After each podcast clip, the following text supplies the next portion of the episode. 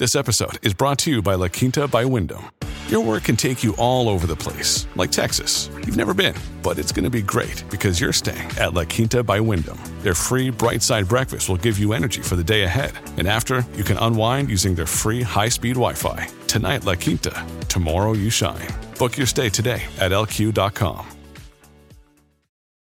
This episode is brought to you by Shopify. Whether you're selling a little or a lot, Shopify helps you do your thing, however you cha-ching. From the launch your online shop stage, all the way to the we just hit a million orders stage. No matter what stage you're in, Shopify's there to help you grow. Sign up for a $1 per month trial period at shopify.com slash special offer, all lowercase.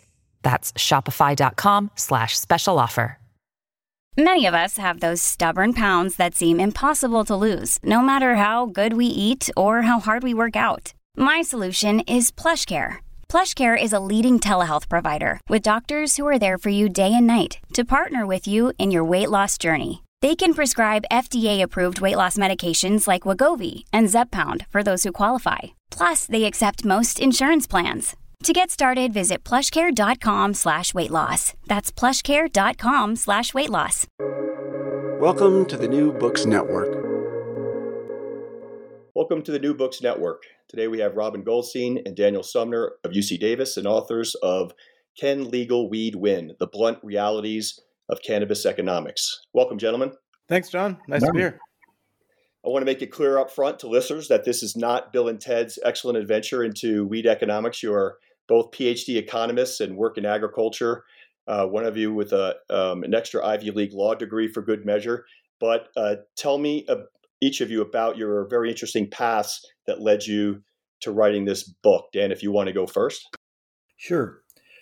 So, so I'm a longtime agricultural economist. I got to cannabis uh, as a part of the economics of food and agriculture and beverages and the like. I've worked in wine economics. When I taught in North Carolina, I did a lot of tobacco economics. That makes sense. So, for me, getting to weed as it became a major issue uh, here in California was natural.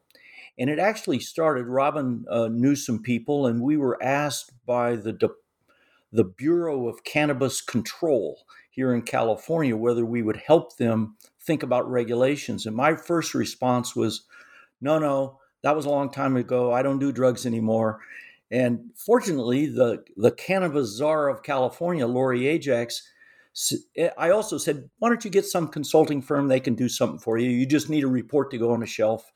And she said, we actually want to use economics to help do what we can to improve regulations. Uh, she had me in one, you know. So so that that suckered me in, and it's been a very interesting six seven years doing cannabis economics since then. I, on the other hand, uh, came to this through uh, originally through food, wine, and beer. So my, but especially wine and beer. My my work had been on wine economics. That's what first brought me to UC Davis. There's a lot of wine, cool wine stuff and beer stuff going on there. Um, so I was working with Dan on on that for several years, and then when when the uh, cannabis uh, work came in, it, it brought together, I think, a long-standing interest. There's a there's a, a lot of uh, similarities between the beer and wine uh, markets and cannabis, but uh, but I'd also been interested, kind of from a from the perspective of of social justice for many years about the cannabis industry and, and legalization. So yeah, right. And at UC Davis, there's a natural and historical focus on agriculture, given its region in the country and in the in the state. So economics and agriculture are the common themes, and wheat is an agricultural product. Um, but first, let's get into one uh, little historical, political tidbit that I found interesting. The stories that you opened in the introduction with Tom Daschle and and John Boehner getting involved early in the industry. The first one doesn't shock me. The second does. How does a conservative Republican get involved in the weed business? Was he a, a closet hippie all along and I just didn't know it? I, I think that one's simple. Uh, he he was a, a, closet lobbyist all along, like a lot of congressmen are. And I actually uh, interacted with Daschle quite a bit uh, earlier in my career when I was doing agricultural policy broadly. Very conservative man. Uh, uh, so so it surprised me just because he really was a very conservative person. Uh, I mean, that's he South Dakota for gosh sakes. So, uh, and and he got to food and agriculture really through uh, in a very natural South Dakota sort of way, partly to help food for the poor. So, so there was that social justice part to to somebody like Daschle, but when it came to farm kinds of things, he was very much of a conservative. But but uh, it does show that uh, cannabis business has become, you know, it's not hippies. It's it's it's business people that are interested in an in an emerging industry. I would say, uh, and some of the uh, sort of old hippie taint that uh, you know my generation's cannabis. Uh, back when I was in a college kid or, or, or, a young graduate student, uh, those uh, those days are really long gone for most of the industry.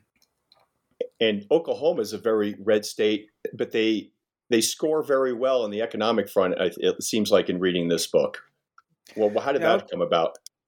Oklahoma is this really interesting case where uh, you know you have a red state that's whose kind of traditional side of their political world is very opposed to uh, legalization of weed, um, and at the same time they're this pro-business state who pride themselves on being able to make things work for small businesses uh, and not not let uh, too many regulations and taxes get in the way of things. So they're a medical only state. They don't have uh, they don't have recreational legalization, uh, but they have uh, more dispensaries per capita than any other state in America by our calculations, uh, and 10, something like ten percent of the of the population is has, their medical licenses, and so their uh, their sales are are, are really good uh, by by national standards. Um, it's it's really easy to get a license. One story we like to tell about Oklahoma is that um, you know, states when they pass legislation or a ballot question to legalize weed, uh, there's a, a, period of time between when you know the voters express their opinion and, and, vote for it, or the legislature passes it, and when the first doors are allowed to open. You have to set up some regulations and some um, system for letting that happen legally. Uh, stores to get their licenses and so forth. Uh, in Vermont, for example, they passed uh, legalization four years ago, and there still hasn't been a single store that's open uh, for recreational sales. What took what's taken Vermont four years and counting to do, Oklahoma, it took nine hours. So they they op- they they they passed the ballot question one night, and the next morning the first weed stores were open. Uh, this wasn't recreational again; this was medical.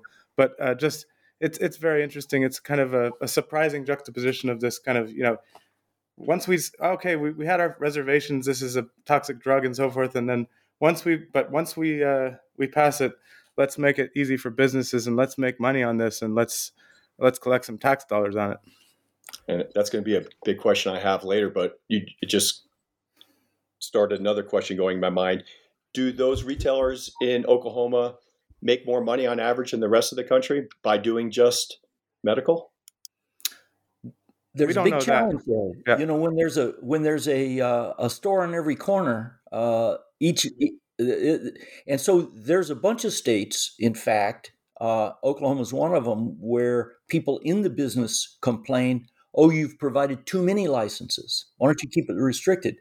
That hasn't been. There are other places. California is an example where I, I think pretty much everybody says the local jurisdictions have been so restrictive uh, for again classic political reasons that the the two or three dispensaries they allow open in, in a town make a bundle of money. Uh, they're very close to the local politicians in one form. I'm I'm not claiming corruption. Understood. Yeah. But you know, and and they very much lobby saying, "Gee, we don't need any more dispensaries in this town. I think we're doing just fine." And you can understand why. Right and uh, let's get That's to the where illegal weed flourishes, I should say, because with limited supply. Yeah, yeah. and high prices. Yep. Right. Um, so at the heart of the book is that the the cost differential to the consumer of legal versus illegal weed today, and without significant differentiation in product, makes it difficult for the former to compete with the latter successfully. What, what do you think is the size of the legal versus illegal weed markets today, either in absolute dollars or in relative terms? How how much bigger is the illegal versus the legal? We haven't done uh, much on trying to assess that nationally. We've we've spent a lot of time thinking about California and looking at some data from there. Obviously, the, it's a tough question because of the lack of data from the illegal side. But in in our estimation, in California, three quarters of the weed sold and consumed in California is illegal, and only a quarter is legal. You know, four years after they passed recreational legalization, uh, and so that's obviously not optimal. We say in the book, and can legal weed win? We uh, we, we say, you know, when voters and or legislatures have this intent of legalizing, it can't be what they have in mind to have three quarters of the market be illegal several years after legalizing. You know, the idea is to is to move this stuff into the legal market to collect taxes for the state.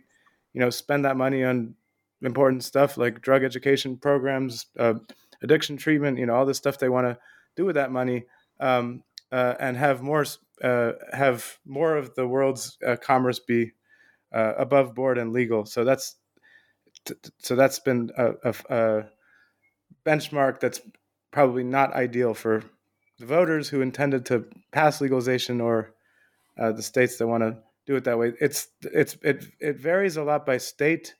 Um, we think that there's a, a higher percentage of the le- of legal market in a couple states that had have had a few more years to to get uh, adjusted to the system. California, uh, Colorado, uh, and Washington have much lower prices. So it's a combination of having lower prices and also having had more time to for operations to get more efficient uh, and and businesses to adjust to the the system how it's set up, and also for the system for for uh, rule makers to make changes over time that help things run more smoothly. So Colorado and Washington are probably two of the most successful in terms of having a slightly larger share than some other people of legal weed compared to illegal. But there's still a huge illegal market even in those states. There's no, we don't think that there's any state in America where there's not a substantial illegal weed market still that's competing with legal.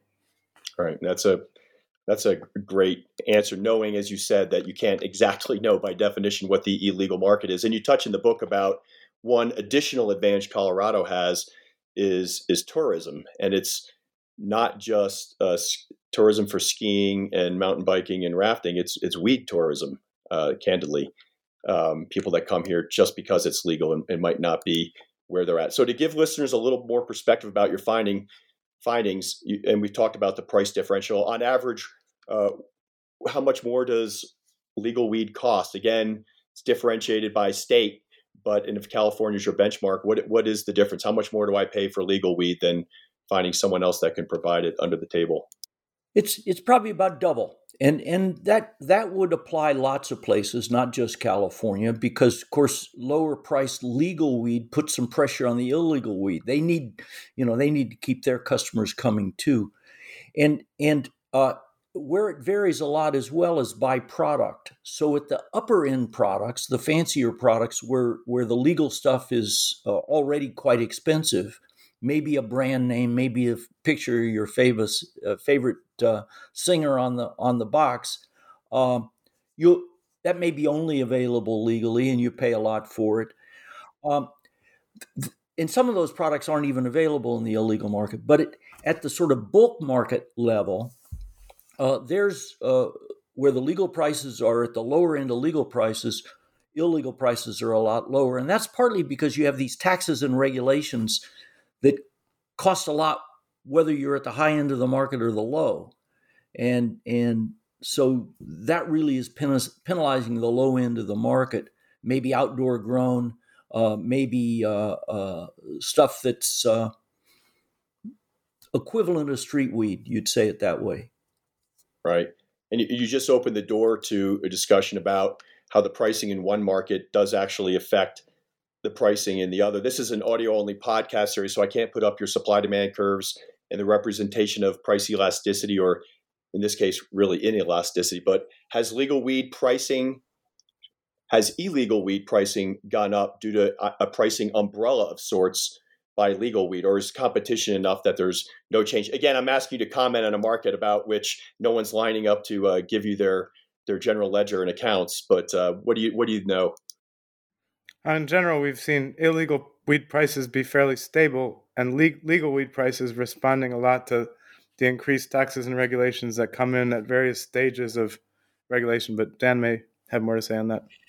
Yeah, it, uh, John, uh, our economic theory and models and, and common sense tell us gee, if you can get away with a little higher illegal weed price in, in some high tax state, great, you'll do it.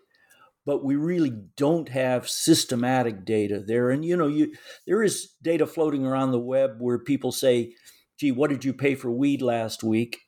But there's no no sense that that's random to start with, and no sense that people are honest about it to start yeah. with. So we're, we're, hesitant to to publish those sort of numbers because we don't really think they're very systematic. What we've uh, so so the price numbers are really hard to get on the illegal side. That's for sure. We, you know, we have our impressions and uh, from markets where we talk to people, but again, that's that's where we get this two to one price sense. Okay. But um, how and, and one thing that we've seen anecdote uh, from anecdotal evidence is that but it's it's not just a couple people saying and there's a sort of widespread anecdotal evidence let's say that there's some leakage between you know w- when you have some farms that are producing a lot of legal weed trying to produce a lot of legal weed and they don't find the market for it that there are ways that people are kind of you know cutting back corners through the uh, through the system and basically some so some weed that's uh, intended to be grown legally ends up uh, on the illegal market, and so that may be increasing supply uh, of illegal weed, which could uh, exert a downward pressure on prices there.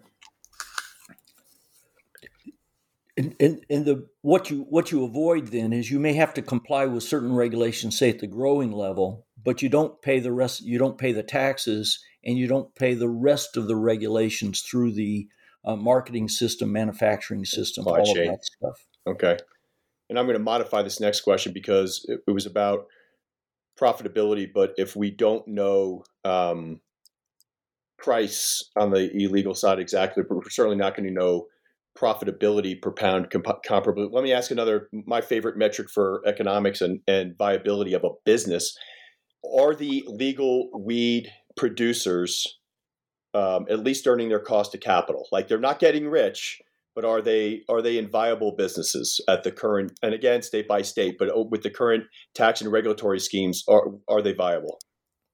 It, uh, let's let's break it into some segments. So we've got the growers because this this is a this is an industry with uh, some vertical integrated firms. We know growers who are also own a retail store but there's no particular reason that you know a guy with a dairy farm uh, sells ice cream. They could, but that's a different business. And the, and same same as weed. Uh, let me start with the growers. I would say um, a third or two between a third and two thirds of the legal growers are doing okay. They can make it. Probably a third of them right now are saying, "What in the hell have I done here?" And that's a combination of two kinds. There'll be the craft weed person who says, gee, I've got a little land. I know something about weed. I can do this.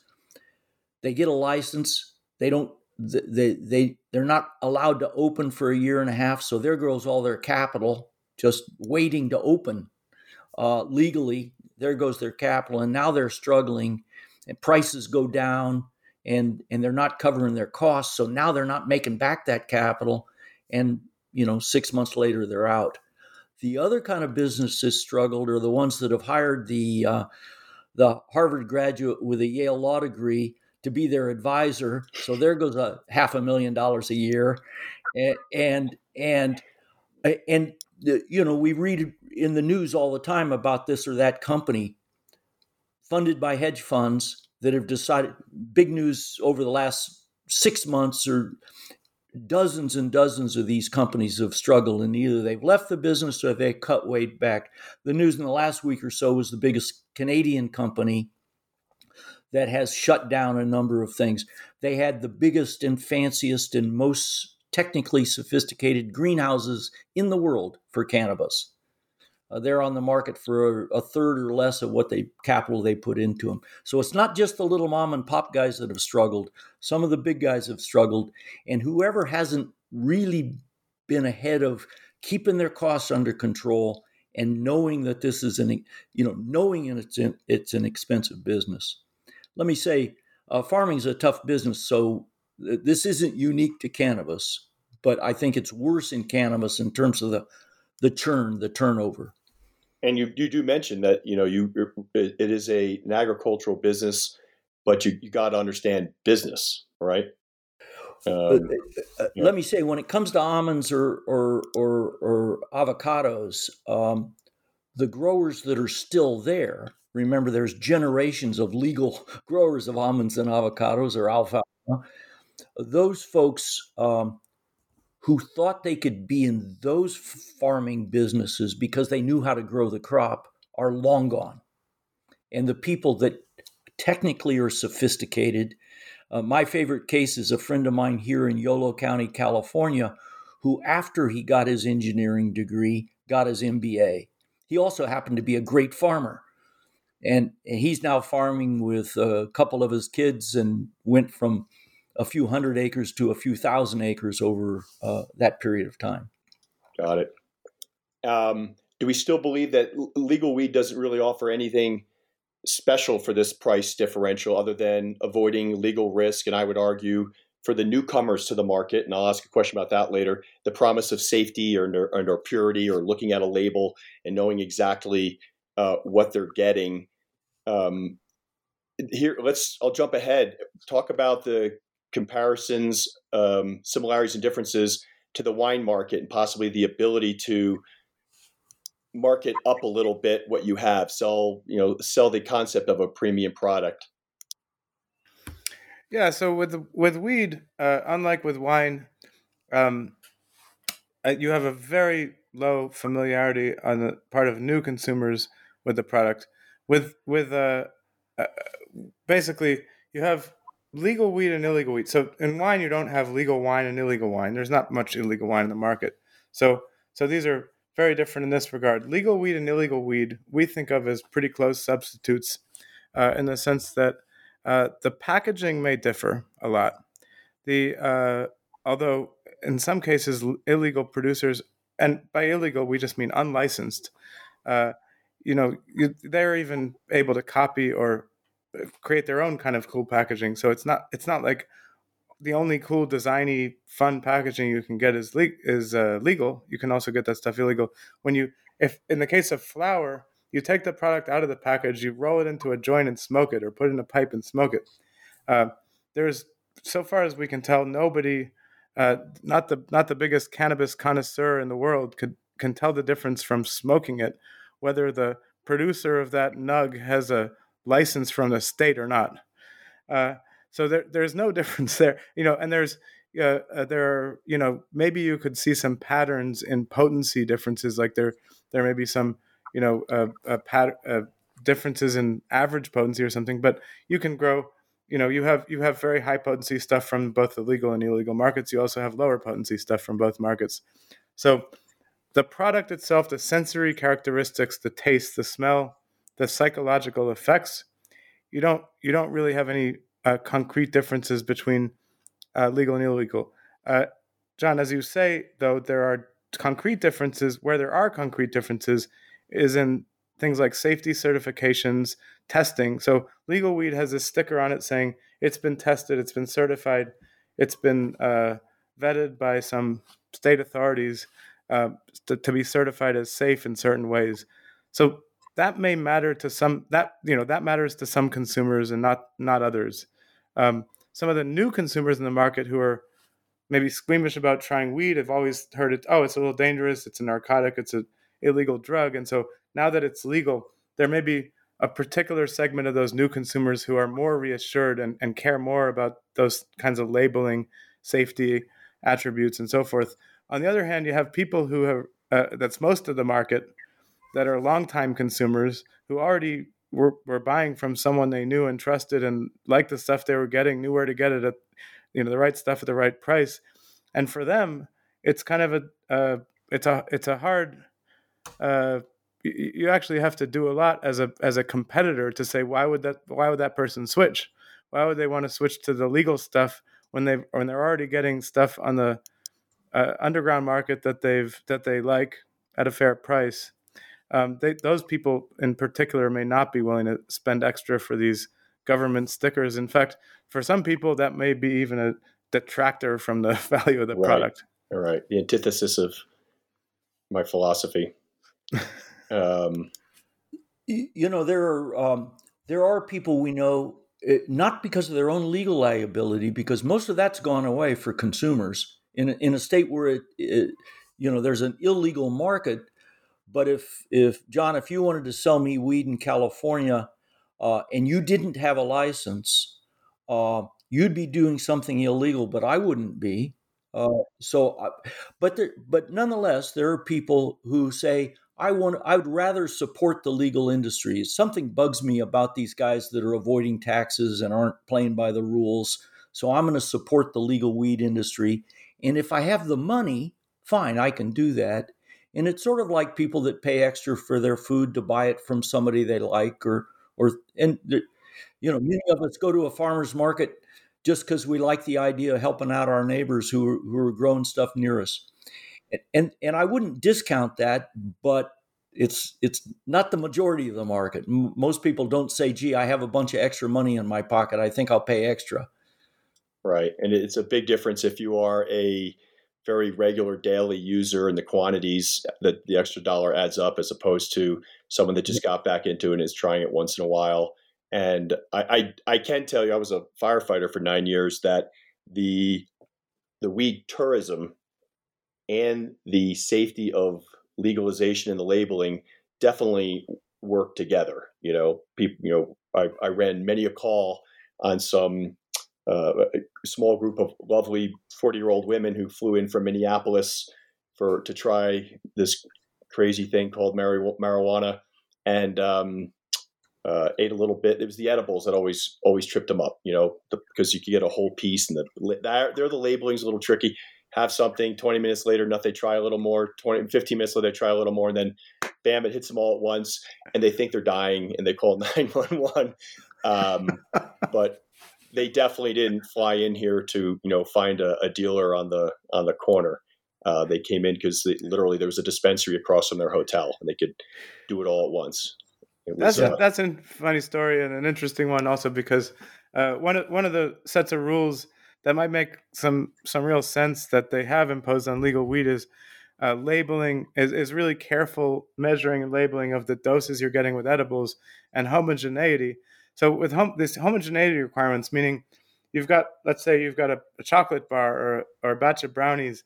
The idea with a, a lot of the legal standards that was not at all being observed in the illegal market or still isn't is that uh, you know every little chunk of that product has to have the same amount of weed uh, compared to any other chunk and it has to be distributed homogeneously and, and it has to, and the and the packaging and the labeling has to has to be really uh, specific and correct about how much would be in any one bite. Um, that's that was actually t- much to the chagrin of a lot of edibles producers who were like, no, this is you know we're make they're making some of them are making these kinds of edible products where homogeneity isn't naturally you know, blending it all and making it perfectly even in every bite isn't necessarily the way that they wanted to or were making the product. But there is a safety aspect to that, and uh, although that said, it, it still may not compensate for this co- classic problem with edibles that edibles take a long time to kick in. And people who aren't experienced with edibles, you eat a, you eat a few bites and then a few, not another hour, oh, I don't feel anything. You eat a few more bites and then people get in trouble. I don't think there's anything legal labeling could, could do about that problem. No, you're right. And it was, uh, it was pretty common. Um, uh, you just brought up uh, this line of reasoning. The edibles market still seems to me, uh, just having read your book, an area for potential differentiation because in Colorado you can walk into a dispensary and see, you know, edibles or gummies with one milligram of THC and five milligrams of CBDs, two and ten or five and five. Um, do those products exist at, at, at that level of specification in the in the unlicensed market? The, we know the product exists in general, but I think you're onto something very important there, John. People that have l- learn they want a particular kind of product, they they may be in that case in one of these categories where there's just no perfect substitute in the illegal market at all. That that product doesn't exist. That ratio, say, of CBD and THC. would not exist. And and I think it is fair to say that that as as Robin said, customers can legitimately expect uh, the um, the legal weed to meet the specifications. Certainly, there's it is as regulated as well as anything else you'd eat, you know, uh, and and in that sense, it's um, probably is safer for some cu- customers, particularly new customers uh, into cannabis, and and people have a have a feel for that. So that is another uh, advantage. Not enough of an advantage. You know, we're still talking about three three quarters of the consumption illegal. What is unlicensed weed legal enforcement like in states with full recreational weed? As you said, it's not illegal to you to have marijuana on your on, on your person in a state where uh, it's legal. Um, it's the, the risk is to me on the selling side. But what do they do? Do they? I, I just thought this. I couldn't. I couldn't even guess. Do they? Do they lay off because you're like, ugh, you know, it's legal, you know, or do they go after those producers uh, and, and enforcement because essentially they're competition now with the state? I mean, I think the important thing to keep in mind as a background for that question, and it's a good question, is what did the voters have in mind? What did the legislatures have in mind when they legalized?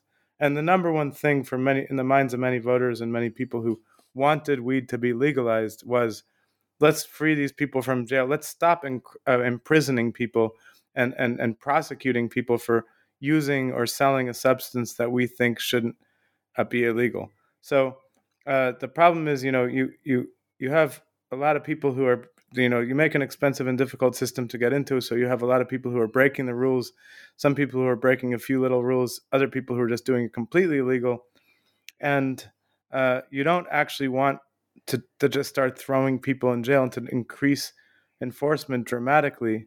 Uh, on the other hand you have these these guys who've put all their money you know their life savings into getting legal, getting the licenses, hiring the, the lawyers and consultants you needed to get the li- to get the license, uh, paying all the taxes, following all the regulations, and uh, and then their their neighbor down the street is just still selling it, you know, half the price, uh, and and so they, you know, they're, they're, an instinct of a lot of these folks, um, who may have been kind of activists previously about legalization, they still want to like rat out their neighbor because you know it's like they're you know the, the, this this this is so unfair. Like I, I i'm putting in all the effort. I'm I'm making I'm following all the rules and I can't survive because this guy's selling at half the price. So it's this interesting weird set of incentives. So but but but I think in the in our book and and Dan and I you know we think that the the solution the the the, resol- the longer term resolution to that is not increased enforcement. It's it's decreased barriers to people getting legal. Uh, and that can take and, and those barriers can take many different forms whether it's uh, uh, regulations that are just you know just make it difficult in, Cal- in the case of California one of the biggest problems of all uh, uh, uh, and, and and in many cases these have nothing this this is nothing to do with the way the regulators even implement things. It's it's just the way the ballot question was written uh, initially. It basically gave local jurisdictions, local towns or or cities or counties the right to just opt out of the whole system and say you can't have any legal businesses in our whole county, and that happened all over California.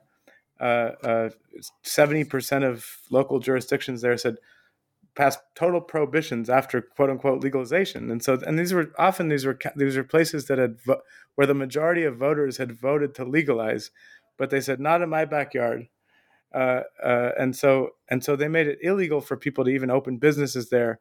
You have the biz, you therefore have these these local areas where they're dominated by illegal sellers, um, and uh, to us the solution, the longer term solution again, is to uh, relax those kinds of uh, barriers for to people getting into the industry uh, legally.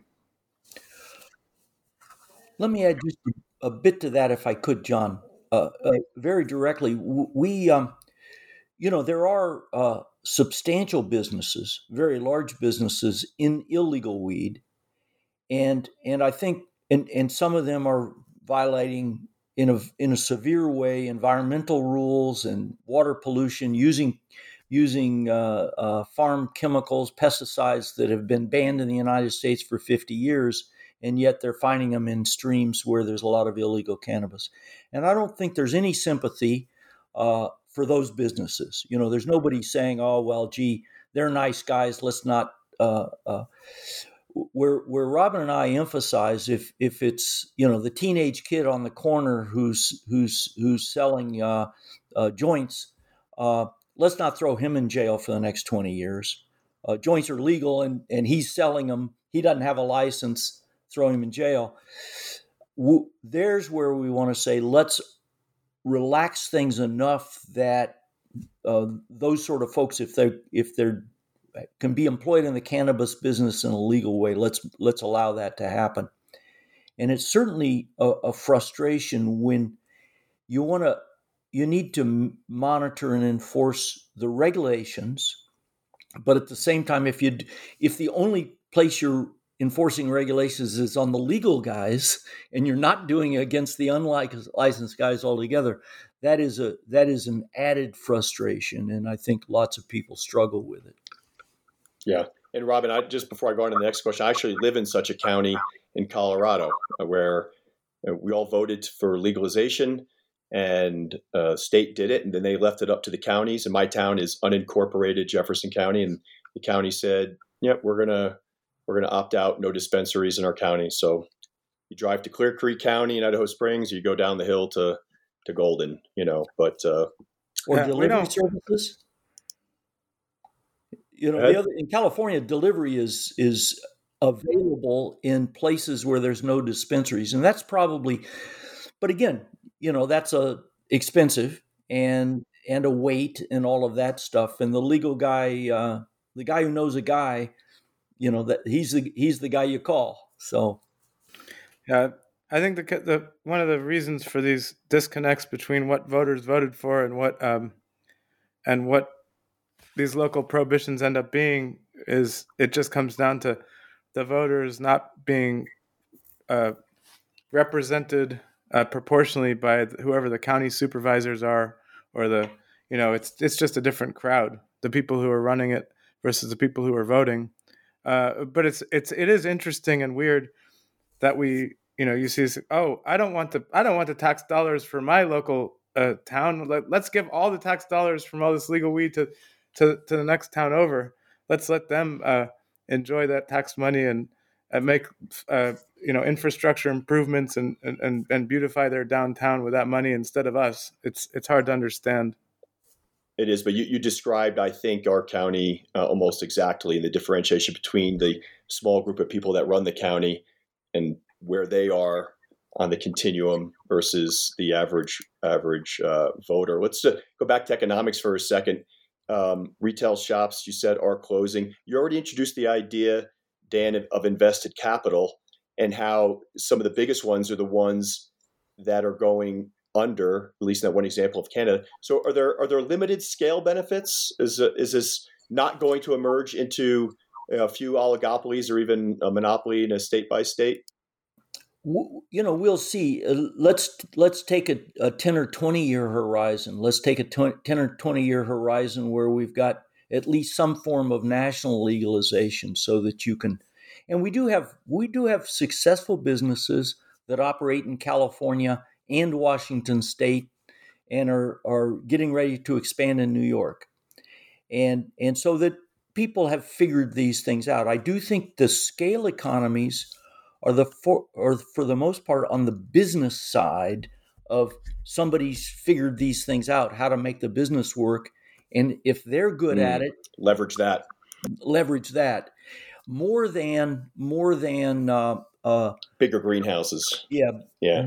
B- building an automobile plant is an inherently large scale operation. Uh, uh, I do know from the rest of farming that talent tends to get bigger. So my friend who started with a couple hundred acres and now is several thousand acres, it's because he's just better than everybody else.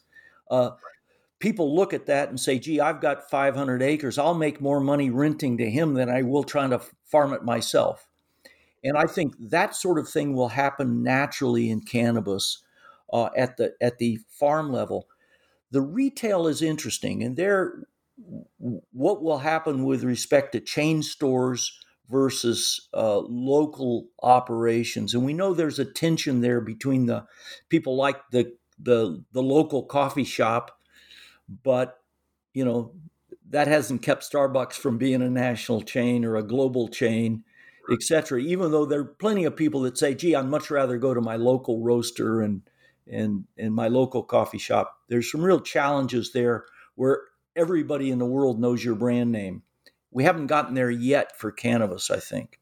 Yeah, and in between those two levels, you have manufacturing, where you know cartridges, the manufacturing of cartridges, which involves some cannabis inputs, uh, some raw raw inputs, and then uh, also some processing and some materials uh, to put that together. And of course, there's economies of scale there, um, where getting up to a certain size is is helpful.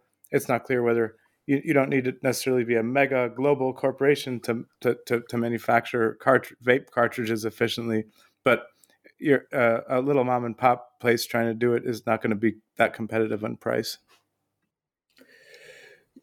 The the other point I wanted to make on, on this uh, the vertical integration in the marketing side is is what we've seen in the in the in the vegetable business. It took 50 years, but we saw the gradual demise of of local wholesalers where the restaurants and the grocery stores in a town, you know, would go down to the fruit market in Chicago or or uh, and and those places now exist as sort of historical artifacts and instead you've got uh, shippers out of California or out of Colorado, for that matter, that are shipping melons all over directly to Safeway's warehouse or directly uh, to the retailers. And that's happened to some degree in cannabis, even in the uh, um, uh, medical cannabis, you'll have growers that have relationships with particular retailers, even if they're not they're not an ownership relationship. Uh, there may be a um, an informal contractual relationship, and more all the time, some sort of longer term contractual re- relationship. I'll grow the stuff, you'll buy my crop, we'll negotiate on price a little later when we see where the price goes. And I see those relationships expanding, and there's a certain amount of scale to that. You know, there's a store that says, wait a second, I don't want to be left out if if good old Fred doesn't deliver this year, I, I, I can't leave my my my uh, shelves bare. So I want to deal with some group of growers who I can be sure at least one of them is going to be supplying the products I need. So now you have a little bit bigger business, not just a single grower, but a group of growers that may go through a marketing service, for example. All right. Robin, you talked already about lowering barriers for licensed wheat producers and, and retailers. So put on your consultant's hat here for a second. I don't want to sound like Arthur Laffer, but is there room for states to lower the cost of legal weed producers and then increase the licensed weeds share of the market and make more money at the state level at at best and at worst just don't kill the, the golden goose? Like do states ask you? Are they do they understand this? Um, or is it or is it still an uphill battle? And obviously again state by state I mean, I think without really any good data on the size of the illegal market, it's it's really hard to make uh, specific assessments, state by state, or even more broadly, about where on the Laffer curve we are. You know, whether you know it's to the point where taxes. You know, once if you if you if you uh, end up with a market price that's dub for legal that's double illegal, it's problematic. You know, would increasing taxes 1% from there uh, increase or decrease state tax revenue? Who knows? Uh, in, in most cases, we don't have enough information to make that assessment. But the it's the thing. The important thing is not it's not just about taxes. It's a combination of the costs of all of these regulations and the licensing barriers put together uh, that that decrease the size of the illegal market. Um, in California, there's they're now considering a, a the possibility of of getting rid of the uh, cultivation tax um, uh, for for three years anyway, um, and uh, but possibly that might be counteracted by an an increase in the in the uh, uh, excise tax. Um, it, this is all just speculation. This is stuff you read in sure. the media. So, but you know, uh, decreasing taxes. Uh, wh- I think whether or not uh, decreasing taxes has this direct impact of increasing state tax revenue. The point is that the the the uh, uh, goal of the state and the people that run the state, the good people that run these states, they're actually trying to help their state economies and help people stay in business who who start small businesses and medium businesses and invest in in that state as opposed to other states. And so their incentives aren't just to collect the maximum number of tax dollars for the state, but it's also to uh, improve the economic conditions in the state. Keep uh, keep people in business. Let me add a little bit to that. Um, the one of the things states can do if they want to increase tax revenue is to streamline their regulations because the regulations uh, uh, are complicated enough that they actually cost something to, to run those regulatory systems. Plus, they probably do more to discourage illegal weed consumption and sales than the taxes do. Uh, the other thing I'll say is it is it is uh, if you think of reducing taxes by 10%, let's say you're in a state where the taxes are 20%, the, the tax I'm talking about, the excise tax is, is uh, ends up being 20% of the final cost, given all the regulations that you've got. I reduce the tax by 50% and I've owned so so I've I've reduced the tax by 50% unless sales go up a lot I'm going to lose revenue. And remember, I've only lowered the price by two or three percent when I do that. And and you have to have in the jargon, you've got to have an incredibly elastic demand. Robbins and and, and uh, really elastic. That is, people have to abandon legal weed in droves for a 10% price drop, say. To swap that loss in to, to swap revenue. that loss in tax revenue. So that's hard to get. It's possible if you really are in the case where, gee, legal weed and illegal weed are very, very close substitutes. But let's just do the thought experiment. Legal weed's twice as expensive. Now it now it's only uh, 85% more expensive. Do, do you really have everybody shifting in? And so that is the dilemma trying to work with tax rates to try to encourage uh, more legal weed. And it's a, it, it we sort of you you see where the tax authority is coming from. Robin makes a very good point that generating more legal business in general also has improvements to your economy. These so-called ripple or spillover effects for having legal businesses. So I, I we we have to be a little careful. And local taxes is a different issue. If my little town of Davis wants to have a 10% tax rate, but the little town of Dixon next door has no tax rate, you know you can just shut down legal weed in Davis. So so that may have a the, these local taxes are a place where I think um, uh, uh, cities and counties can be fooling themselves in thinking they're going to have a tax bonanza it's if they money. raise their taxes above the level that everybody else has. Right. To Robin's point, lo- lower regulations and hurdles and let small business people be small business people, and that that's another benefit to the economy. Um, let, us jump to medical marijuana for for a few questions. Um, when when way states, some of them went was they started with medical and, and then went recreational, and when it was just medical, you had something called a red card, right? You got from your doctor. Even after then, weed went recreational in those states and I, I, have a very faulty memory on this, but it's I think the red card helped you avoid taxes, right? It was still because it was considered uh, medical for medical purposes, you avoided some of those taxes. But now, with the way it's gone, is is are red cards even a thing anymore? Uh, I mean, it's it's a good question, John, and it's a complicated one because basically the it varies dramatically state to state.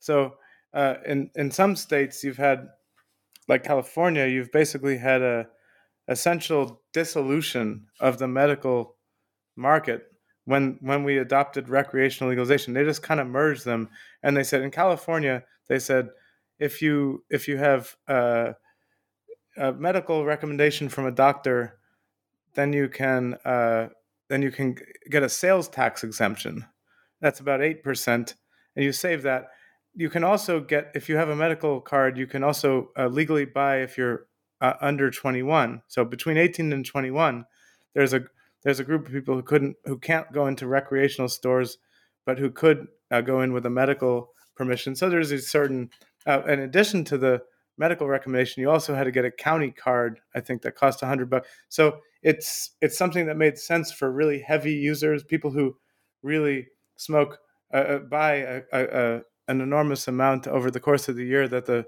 the eight percent would would would uh, more than offset the cost of getting the medical recommendation plus getting the county card, uh, and then and then you open it to a that, that that three years between 18 and 21. On the other hand, 18 to 21 year olds are are right in the heart of that group that cares a lot about price and is really price sensitive, and so their chances are they're not the ones going into these legal stores anyway. Um, so uh, in in uh, Washington, there was also kind of a, I think, um, uh, more or less the, the medical uh, mar- market sort of melted away because of the way they set up. In Colorado, as I understand it, there's still a thriving medical market, and also in Massachusetts, uh, where I grew up, um, you still have kind of thriving medical markets and still uh, large numbers of people who are still getting their medical cards because the tax savings in those states uh, is substantial compared to what's what what you're able to save in California or Washington uh, from medical, and so you you save the excise in California. I think you save the excise tax uh, in addition to the sales tax, and so it might be twenty or thirty percent cheaper to buy with a medical license than without. Um, in Massachusetts, I think it's maybe fifteen percent cheaper, and so again, it's a it's a balancing test of how much you buy per year. You know, it's pretty much everywhere you might spend 50 to 100 or even in massachusetts it's $200 to get the medical appointment so it's this kind of calculation okay. Um, Dan? And, and, Robin raised a good point about how the rules work for getting the medical permission to begin with versus the tax exemption. In, in California, uh, when, when, we first started doing this, it was only medical in California. And uh, one of my uh, associate research associates at the time, middle aged guy from Iowa, I said, Bill, would you look into what it takes to get a medical card? I, I don't really know what the rules are figure that out for me. He walked into my office 10 minutes later and said, Here's my medical card. I said, What do you mean? He said, I went online, I found Dr. Miller. Dr. Miller asked me what my credit card number was. And because he was a very legal doctor, he asked me my, my uh, um, symptoms. I said, My boss is a jerk. He makes me do stupid things. that was good enough. And and Bill, $45 later or 35, I can't remember what it was, there was his card, 10 minutes and 35 minutes. So whereas to get his tax exemption in California, he would have had to go down to the county offices in the next town over, uh, wait for 45 minutes for an appointment to hand the clerk there the hundred dollars or whatever it was to get that card that was his county yeah. certification. And get on the get on the uh, state government rolls as a known pot smoker which isn't the, isn't yeah, oh, everyone's oh, favorite right. thing to have to do. Yeah. Yeah yeah, yeah. Well I, I, already disclosed that i was a firefighter for a while so i was definitely not putting myself on uh, on that list. Um, was and this is outside of your expertise i appreciate that but i'm just going to ask questions now about you know business opportunities staying with the medical side. I, I, watched a panel in the fall with Ziva Cooper from UCLA and Sachin Patel of Vanderbilt Medical Schools and researchers in this space, and they were talking a lot about data on uh, treatments for ep- epilepsy specifically, seizures generally, stress-induced anxiety, wasting syndrome, PTSD, pain management. And uh, we'll talk about the index funds and all the public companies I, I saw in this space in preparing for this interview. Uh, a lot of them are, you know, listed as listing themselves as biotech companies, so not growing or retailing. Do you see, even if that happens, and if you see anything, you feel free to talk about it. But even if that happens, does that change much? Other than maybe it does. Maybe it drives people uh, and see who were uh, apprehensive about this to see it as a treatment. But it's still going to the same channel, right? You're not. You, doctors aren't going to be issuing it. Pharmaceutical companies aren't going to be involved. Uh, there may be some dosing uh, niches that are created either with vape pens or, or things like that. But um, what do you when you thought about this, and what do you think about the medical side as, a, as an opportunity to grow this this uh, license market? You, you know, I, I it, let, let me jump in. it, to the extent it becomes a very specialized product, uh, heavily regulated and very specialized in going through you know the full medical route and we know what that takes to get a new drug approved by the fda et cetera et cetera uh, that that puts it in a totally different category. Uh, it, maybe it shouldn't be may, may, maybe allowing some cancer patient to to have a gummy bear a regular commercial gummy bear is is the reasonable thing to do but you know we tend to uh, go go pretty far down the line when anything you call something a medicine, particularly if it's pres- a prescription sort of a dosage for somebody. But that will be a very small quantity, probably lots of revenue, probably you know incredibly high prices uh, because of all this regulatory stuff on the medical side. Um, there is a market. Uh, I would say the biggest issue, John, is that the image of the industry could change you know, if Aunt Sally is going down to the normal cannabis store to buy a package of gummy bears because her doctor really does say, not just the rumor mill says, but her doctor really does say there's blind tests that show that this is good for your nausea. It, it'll change the, the, the sense of the industry. The, and, and that may have a bigger effect than anything else hmm. in terms of commercial add, effect. I, I would I would just add to that uh, that one of the things that I think is threatening to pharmaceuticals about weed as a category is is the breadth of things that it's indicated for, at least in the informal literature that's not the FDA approved, you know, medical literature. But you know, anecdotally, and and I think not just anecdotally, I think in in, in the view of a lot of practitioners who've spent their careers working on this, um, it's it can it can work as a painkiller. It can uh, be an appetite stimulant. It can be anti-nausea. There's a lot of things that are well documented and well known about its uh, therapeutic uh, benefits. There are other aspects of it that are less well researched or understood. But the I think the you know the idea that it could be and it's not patent. You know, there's no patent on cannabis. It's uh, it's a substance that's been you know around for thousands of years and and can be adopted into many different forms that maybe individually could be patentable in, in some situations. But I think you you will see, I think you will see pharma, pharmaceutical industry getting more and more interested as they see it as a threat, not just as a sort of little possibility of investing here and there. Um, and I think one of the most interesting aspects of this will be to see how it goes down federally in the U.S.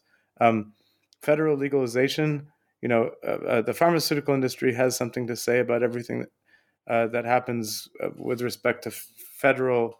Uh, I think I think that they're they're more than just a passive observer in that process. Let me just put it that way.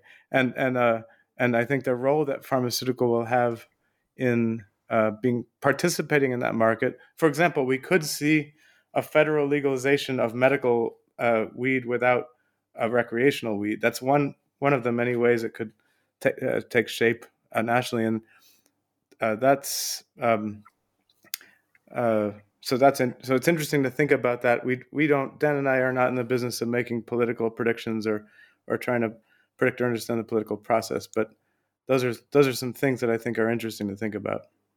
And, and you do, but you do talk about it's perfect lead into the the next question. Uh, you you look out thirty years um, and, and contemplate how this industry, including federal decriminalization and or legalization, medical or uh, rec- recreational. I'm particularly interested in the banking angle because that gets a lot of attention as these small entrepreneurs try to run a business but can't open a, a bank account. Just talk a little bit about the the path you see as a possibility uh, from here to national or, or federal legalization and, and such. Let me leap in and say uh, uh, the way I like to think of it is is let cannabis be kale. You know, let let let weed be be walnuts. We don't need big government programs. Uh, I would say the first thing I'd say to this the federal government is we got lots of regulations already where every state where it's open. Uh, let that go it's the way it's going to go uh, maybe a little standardization, but I'm I'd rather say to the federal government first do no harm. That is to say, we we really don't need a lot of federal programs. Uh, kale can be grown in Colorado and sold in Oklahoma. Let's do that with cannabis. Let it be grown where it wants to be grown. Let it be sold where where it flows to uh, through natural economic forces. And the less the government does, the federal government does, other than just say, "Sorry, we made a mistake." Uh, Nixon, there are a lot of things Nixon shouldn't have done. This is one of them. So, so let's just uh, whoops, and and and and and let it be treated like any other uh, commodity. Uh, and that does mean um, uh, less sort of formal pharmaceutical stuff. And and like Robin, I'm I'm uh, I won't say suspicious, but I, I am concerned that you'll have people say, "Oh, gee, well, we'll treat it like a pharmaceutical." and then that means every time you open a dispensary you got to get FDA approval or something right. you know right uh, that's a nightmare I'm not just concerned I'm suspicious and I think the, here, the point, I think Dan's great point is that you could actually deschedule this. Uh, you could take it off the list of federally banned narcotics with a one sentence law. You know, you you could do as as little as one sentence, and and and that that might bless us more. That might be the best thing the federal government could possibly do. Just take it off the list of banned narcotics, uh, and let the states continue as they are, figuring this stuff out, which isn't easy. Right. I call it like a lateral thinking or, or blank piece of paper thinking. You know, if we had never had all this, ignore everything we've done for the last 50 years, what should this look like? And say, well, as if it never went on the schedule, right? And it's yeah. and it's kale. I like that um, analogy. Um, just a couple more, Robin. Some would you don't like kale? That's fine. you know, fine. You know. Yeah, that's right. I don't know why I got so big to begin with, but um, um, Robin, do you want to talk at all about your Yale Law School experience and your, the what people should understand about justice and the uh, the regulations around drugs?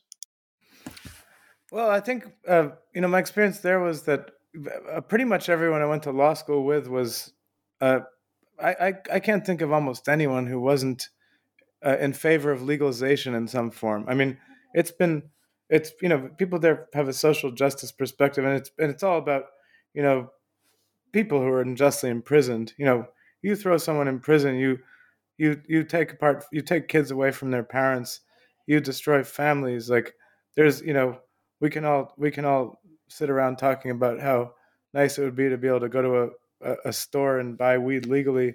Uh, you know, we privileged white people who are like not going to get in trouble for it anyway. And then you look at the way that it's had impacts on communities, uh, on, on, on minority and, and, poor communities, and the way that it's been used as an excuse for, uh, as a as a pretext for arresting people that law enforcement wants to go after anyway for whatever reasons or suspicious of.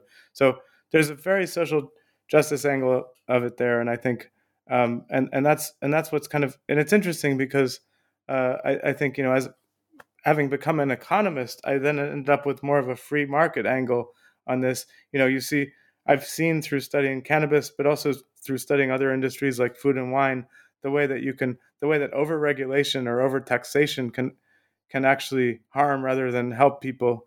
And uh, uh, you look at supply and demand curves and stuff like that, and um, so that's one way in which maybe I've diverged to some extent from uh, some of my old law school classmates who were who had just more of a pure or more of a Marxist take on this whole thing, you know. But but I think what still brings us together is this idea that legalization is is correcting a, a grave social injustice, um, and I think that they and what's been really cool about having conversations with people who I don't necessarily agree with everything on politically or economically is like, yeah, if you if you want to legalize, create do it in a way that's going to create a viable legal market.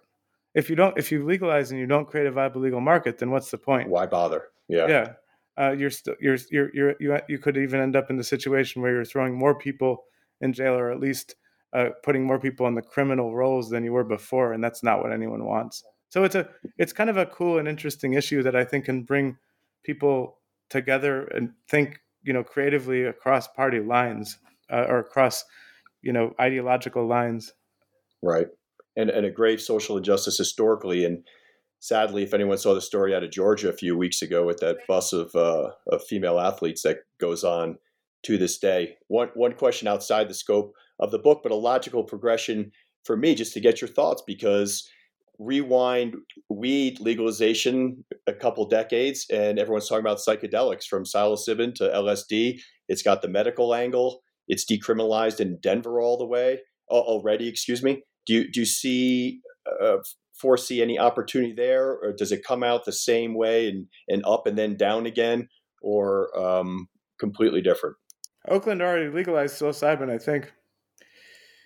Uh, I think it's going on the way. Dan, what do you think? You know, that's that's expertise I simply don't have, and and I don't know whether uh, what will happen next. Uh, let me say, uh, typical free market economist, I say, yeah, let it be legal, everything, just everything. But there are exceptions to that, and so I start from everything's legal. What do you start making illegal? But I, but I live in a state where it's illegal to buy eggs unless I approve somebody approves of the way the hen has been raised. And puts a stamp on them. Yeah. Yeah. yeah. Uh, I, I do want to uh, go back to your legal question. And I want to have a, uh, if you will, a shout out for Clarence Thomas, not the Yale graduate that we often think about when it comes to social justice law, but he's the guy back in the Raich case uh, 20, almost 20 years ago, uh, was on the other side from Ginsburg, who was joined with Scalia saying, keep this stuff regulated by the feds uh, throw these two old ladies in jail who were who were making the tea from the plant that they grew in their own backyard. Then he just and this we have a little uh, uh, box in the book. Uh, just this year, last year, he was the guy that wanted to uh, the Supreme Court to look into the um, the Standing Akimbo case, the Colorado case, and the rest of the court said no, we don't want to touch it but it had to do with the banking and the other tax regulations where he said this doesn't make any sense.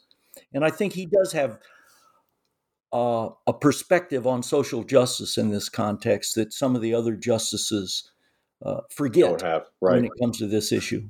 Well said. And before we wrap it up, uh, Robin, if you want to start anything about the book you want to talk about that I forgot to ask, I loved your personal stories and your history of uh, experience. I think I fall somewhere right in the middle of the two of you on the uh, in in both age and, and experience. So I kind of had it caused me to stop and say, when, what happened? When was that? You know, the '80s were its own decade. That's when I did high school and college. But what what else do you want readers to know to entice them to read the book? There's so much more that I didn't I didn't touch on. But go ahead. No, for me, no, you just said it actually, uh, which is uh, we wrote this in a way to be fun to read. We wanted we wanted this to be fun and engaging, and uh, not just not just full of facts and data. We we we we packed it full of data, but we kind of wanted to tell a story that's like a book you could read in the on the beach in summer and, and have a good time. And so and, and and we also wanted to make it really accessible. We don't use jargon. We don't use buzzwords. We try to make it accessible to to um, college undergraduates who are taking their first economics course, people who've had no economics but who are just interested in the in the social issues and um, and, and and cannabis industry experts and everyone in between. So that's that was our goal in writing it, and and uh, we hope the readers I think you succeeded. enjoy it. Dan, anything else? Well, I just want to highlight um, um, the subtitle, "The Blunt Realities." First of all, Robin had to explain the joke to me. So, uh, but uh, but uh, that's only partly true. But but the the idea, uh, the word blunt there means that there there are people that are going to be mad at us because of this book. You know, they're going to say, "What do you mean?" Uh, here I am trying to sell this gold mine, and you've just said maybe, uh, maybe it's going to not quite be so golden uh, or or maybe it's going to take a lot of work to get the gold out of this mine.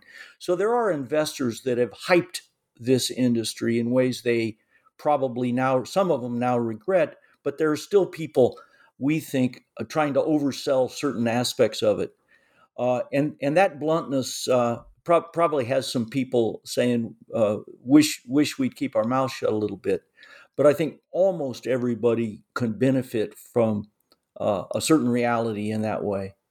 And as a securities analyst in my prior life, there's no question I heard people that the extent of their analysis was, oh my gosh, legal weed, bonanza, gold mine, and it didn't open up the proverbial Excel spreadsheet and say, let me, you know what, let me just run this math a little bit and like a venture capitalist you would expect to do, although you shared some stories I have to look up. I wasn't aware of Wall Street's involvement and, and lack of success, but um, that thought this was just going to be the easiest money they ever made. And uh, as the book explains, it brings in a, dose of reality. And I'll, I'll, I'll, tag on to Robin's comment about um, the, the attractiveness of this book as a great read and it's informative. And uh, not only bring it to the beach, but I can tell you from experience as a, that nerdy guy that's will bring a book to a bar, you know, and sit at the bar and, and read. Uh, it's quite the uh, conversation starter. So um, it serves many purposes, and uh, I can't thank you enough. Robbins, you have one more. No, bars. I was just gonna say bars my favorite place to read a book. So, uh, and and no bullshit. We're no bullshit, like Dan said. So, and bar is the ultimate. Uh, bar is like the graveyard of bullshit. You know, everything everything real comes out of the bar. So. That's the truth. I would just uh, uh, now now if one of you can say it's it's great for picking up girls, then uh, then we got it. You know, or boys for that matter. I don't care. New York Times bestseller. I think you would do well in Colorado, which is a very young and growing uh, population for kids out of college. That uh, I can I can say this is put down the dating apps and get this book. Okay, and uh, settle in at one of our 300 craft breweries and uh, and enjoy it. Robin Goldstein, Daniel Sumner. I can't thank uh, you both enough for taking the time with us today, and and best of luck with the book. Thank you.